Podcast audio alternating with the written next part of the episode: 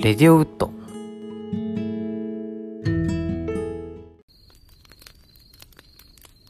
レディオウッドは焚き火を囲うようにをコンセプトに映画レビュー、時事ネタ、音楽などその日気になったことについてのんびりと語る番組です。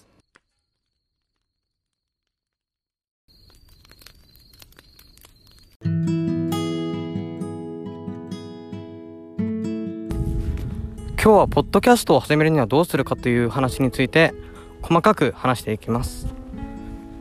え質問であった通り、えーポッドキャストの配信の仕方がわからないという人が結構多いんですね。あのこのポッドキャストの公式サイトを見てもらえばわかるんですけどお便りが届いてましたはいでまあポッドキャストの始め方なんですけどどっから話せばいいかなねあの いいですまずえっとブログを立ち上げますこれはえっと何でもいいんですけど例えばえっとなんだろうなブログサイト何でもいいんですけどワードプレスとかワードプレスとか、まあ、コーディング自分でしてみるとかいうのもありですし、まあ、それが難しい場合は、あのーなんだろう、Wix とか使っても、Wix でもできるのかな？わかんないですけど、多分、できると思います。うん、構造上多分。ちょっと、ね、あの、責任は持てないですけど、一応試してみてください。wix.com ってよく CM でやってますよね。あれなら簡単にホームページを開設できます。で、なんで、その、なんだろう、ブログサイトが必要なのかというと、そこに音声ファイルとかをアップして、RSS っていうのを発行っていうか、まあ、作って、作るのかなあれ。ちょっと僕もよく分かってないんですけども、結構トランス状態っていうかもう、パパパパパってこう、ただ、ポッドキャストを開設したいあまり、すごい、もう、瞬足でやってたので、あまり記憶にないんですけど、多分 RSS っていうのをコピーして、そこでこういろんな例えば iTunes にそれをコードを教えてこういう番組ですよっていうのを書き込んでで iTunes にえっと iTunes から許可が下りたらあのね iTunes から許可が下りるのに大体2日かね1日いっぱいかかります。多分確認してるんだと思いますけどでまあポッドキャストを始め方ね。僕が最初スプーンを選んだのもその自分のポッドキャスト正式に自分の番組を始めるのって結構難しいんですよ。だってあのバナナマンさんとか例えば今番組あるんですけどとか誰かなと、まあ、芸能人の方が結構やってるんですよねポッドキャストは。まあそれぐらいやっぱり結構難しいですよ。企業とかがねこう自分のまあイメージアップというかそういうためにあのポッドキャストを始めてる企業も結構あるみたいだし結構注目されてはいるんですよね。ただ難しいと。個人でやるにはねちょっと難しいかな。うん。何かな？まず音声を録音してまあ YouTube だと思ってください大体。音声を録音して編集してそれをあえっとブログ上にアップして題名とか決めたりコンセプト決めたりとか、まあ、例えば僕だ すいません。例えば僕だったらえっとレディオウッドまあなんだろうかき焚き火を囲うような感じでこう、特に関係もないようなまあ日常っぽい話をねちょっとしたいなっていう感じだったのでまあねリスナーさんからのお便りとかもまあ一応2件来たんですけどそういうのも、まあ、受け付けたりとかしたいなと思ってなのでブログサイトをアップしてそこにこう意見を書けるようにしたりとかしました。うんでまあブログは何でもいいんですけど大事なのがその番組を宣伝するっていうことなんですよね。ポッドキャストは多分すぐできると思います。できる人は。うん。ただコンセプトとか僕みたいまあ例えば僕みたいになんか焚き火を囲うようにっていうコンセプトを考えてじゃあ自分で絵描いてこうそれをアートワークにして要はそのポッドキャストの顔ですね。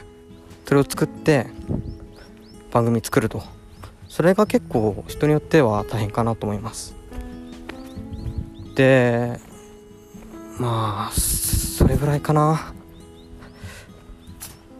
んでスプーンとポッドキャストのどちらがいいかって話なんですけどこれ迷いますよね。多いんですよスプーンやってる人が結構。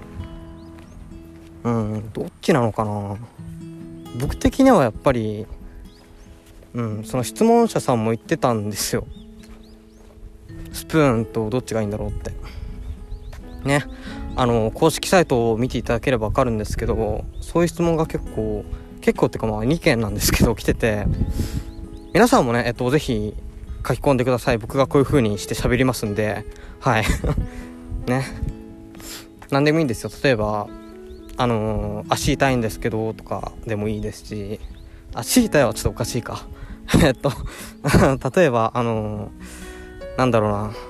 まあ、絵のことでもいいです。僕イラストレーターなんで例えばまあお仕事の依頼とかくれたら嬉しいですけど そんなまあねそれも嬉しいですけど例えばそのなんだろう。えっと顔の描き方が分かんないとか絵描く時どうやって描いてんのとかなんかどういうことを考えて描いてるとかでも全然いいですし自分の絵をこうど誰かに見てもらいたいんだけどみたいなのでも全然いいです。はい。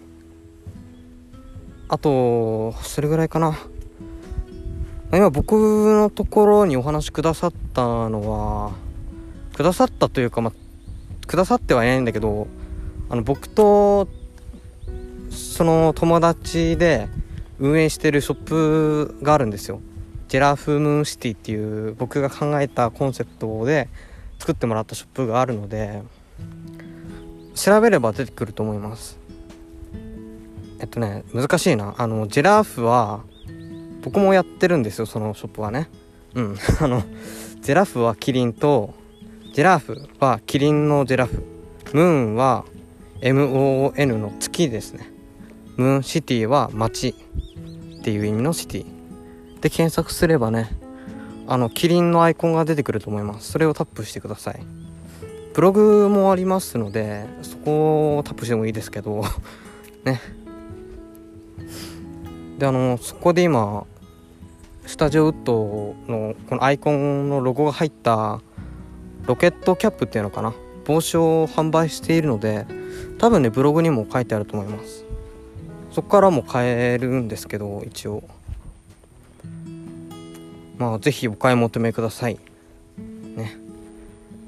結構これは大きい企画だと思うので僕以外が関わってるのは初めてなんで是非ねお買い求めください。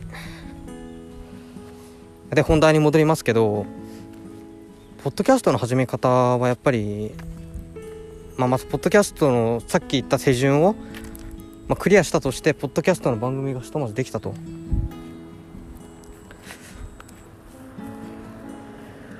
でその後どうするかですよね。すいませんちょっとこれ野外収録なんで車とか来ちゃうんですけど。でなんだろうな。難しいですよね。やっぱり、まよくやっちゃいがちなのはすぐにこう Twitter とか SNS とかに発信して宣伝だっていうやつとか収録も収益化してすぐお金にするみたいなね。はい。最初はやめた方がいいですよ。本当に。僕も最初スポンサーとか入れてたんですけどでも良くないです。あんまり。はい。最初からやるのは。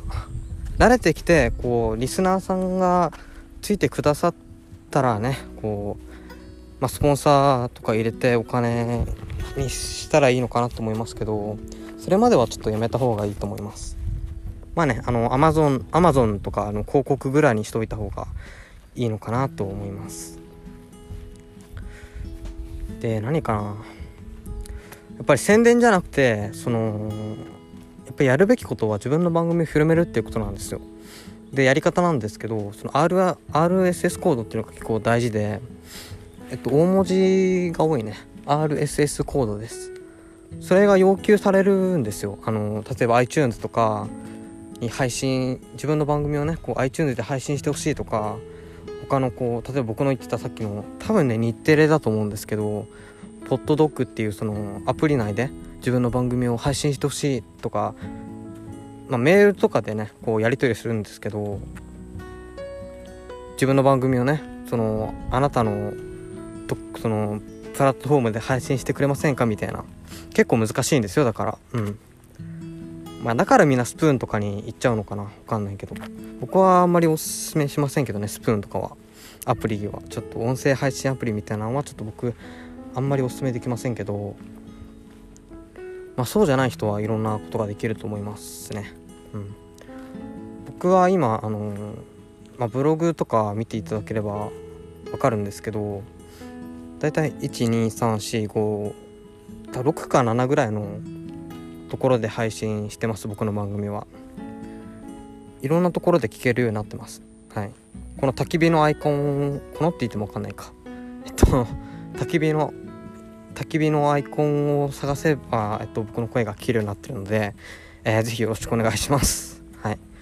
ねいろんなとこでこう話したりとかしてほしいですねできたら。うん。まあ、ポッドキャストは始めるの結構大変ですけど楽しいです。ね自分で編集してえっと音声アップしてそれをこうまあただ大変なのがやっぱり iTunes は iTunes で処理しないといけないことは大変ですよね。あのー、なんだろうな。iTunes とブログをつなげる作業ができたら今度ブログに自分の配信した音声とかを上げないといけないんですよ。それが結構めんどくさい。毎回やらないといけないんで。それがめんどくさくないっていう人はいいんじゃないでしょうか。ポッドキャスト。はい。だから CM みたいになってるけどこれは僕の意思なんでね。やっぱりお便りが来たからには答えないといけないなっていう気持ちがあったのではい。ね是非僕もね本当お便りとかあんまりあんまりっていうかまあ来ると結構緊張するしもうドギマギするんで本当はあんまり僕の体調的にはあんまり体調には良くないなと思うんですけどね是非まあはい。僕を困らせたい人はっていうか ね送ってきてください。よろしくお願いします。んでポッドキャストを始めるにあたって結構ねさっきも言ったんですけどやっぱりコンセプトとかで悩む人が多いんですよね。まあ例えば「オールナイトニッポン」っていうラジオがあるじゃないですか、まあ、ポッドキャストでも確かあるんですけど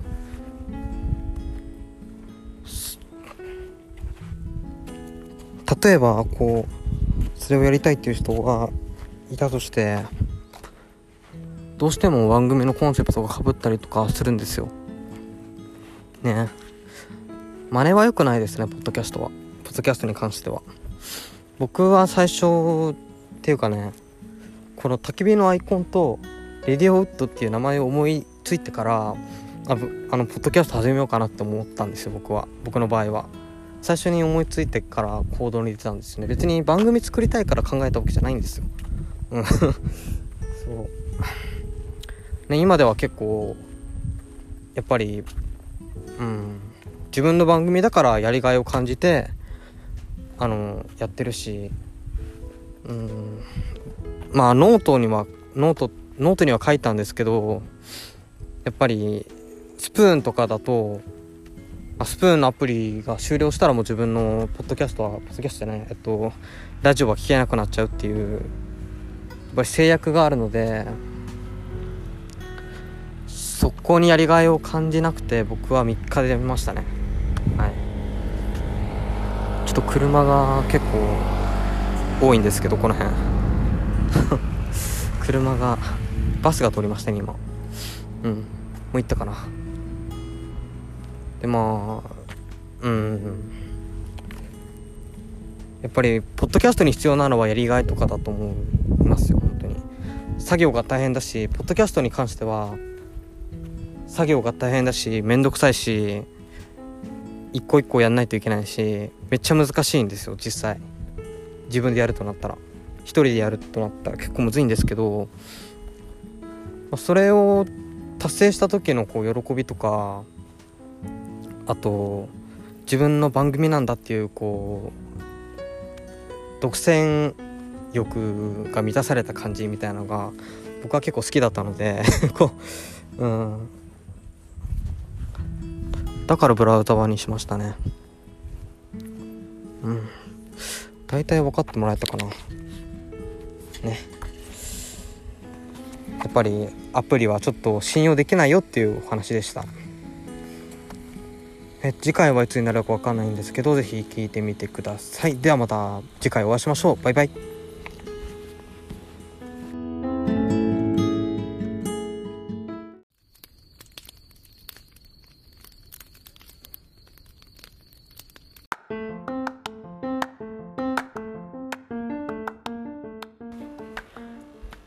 タジオウッド制作のレディオウッドへのご意見ご感想は下の URL のメッセージフォームよりどんどんお寄せください。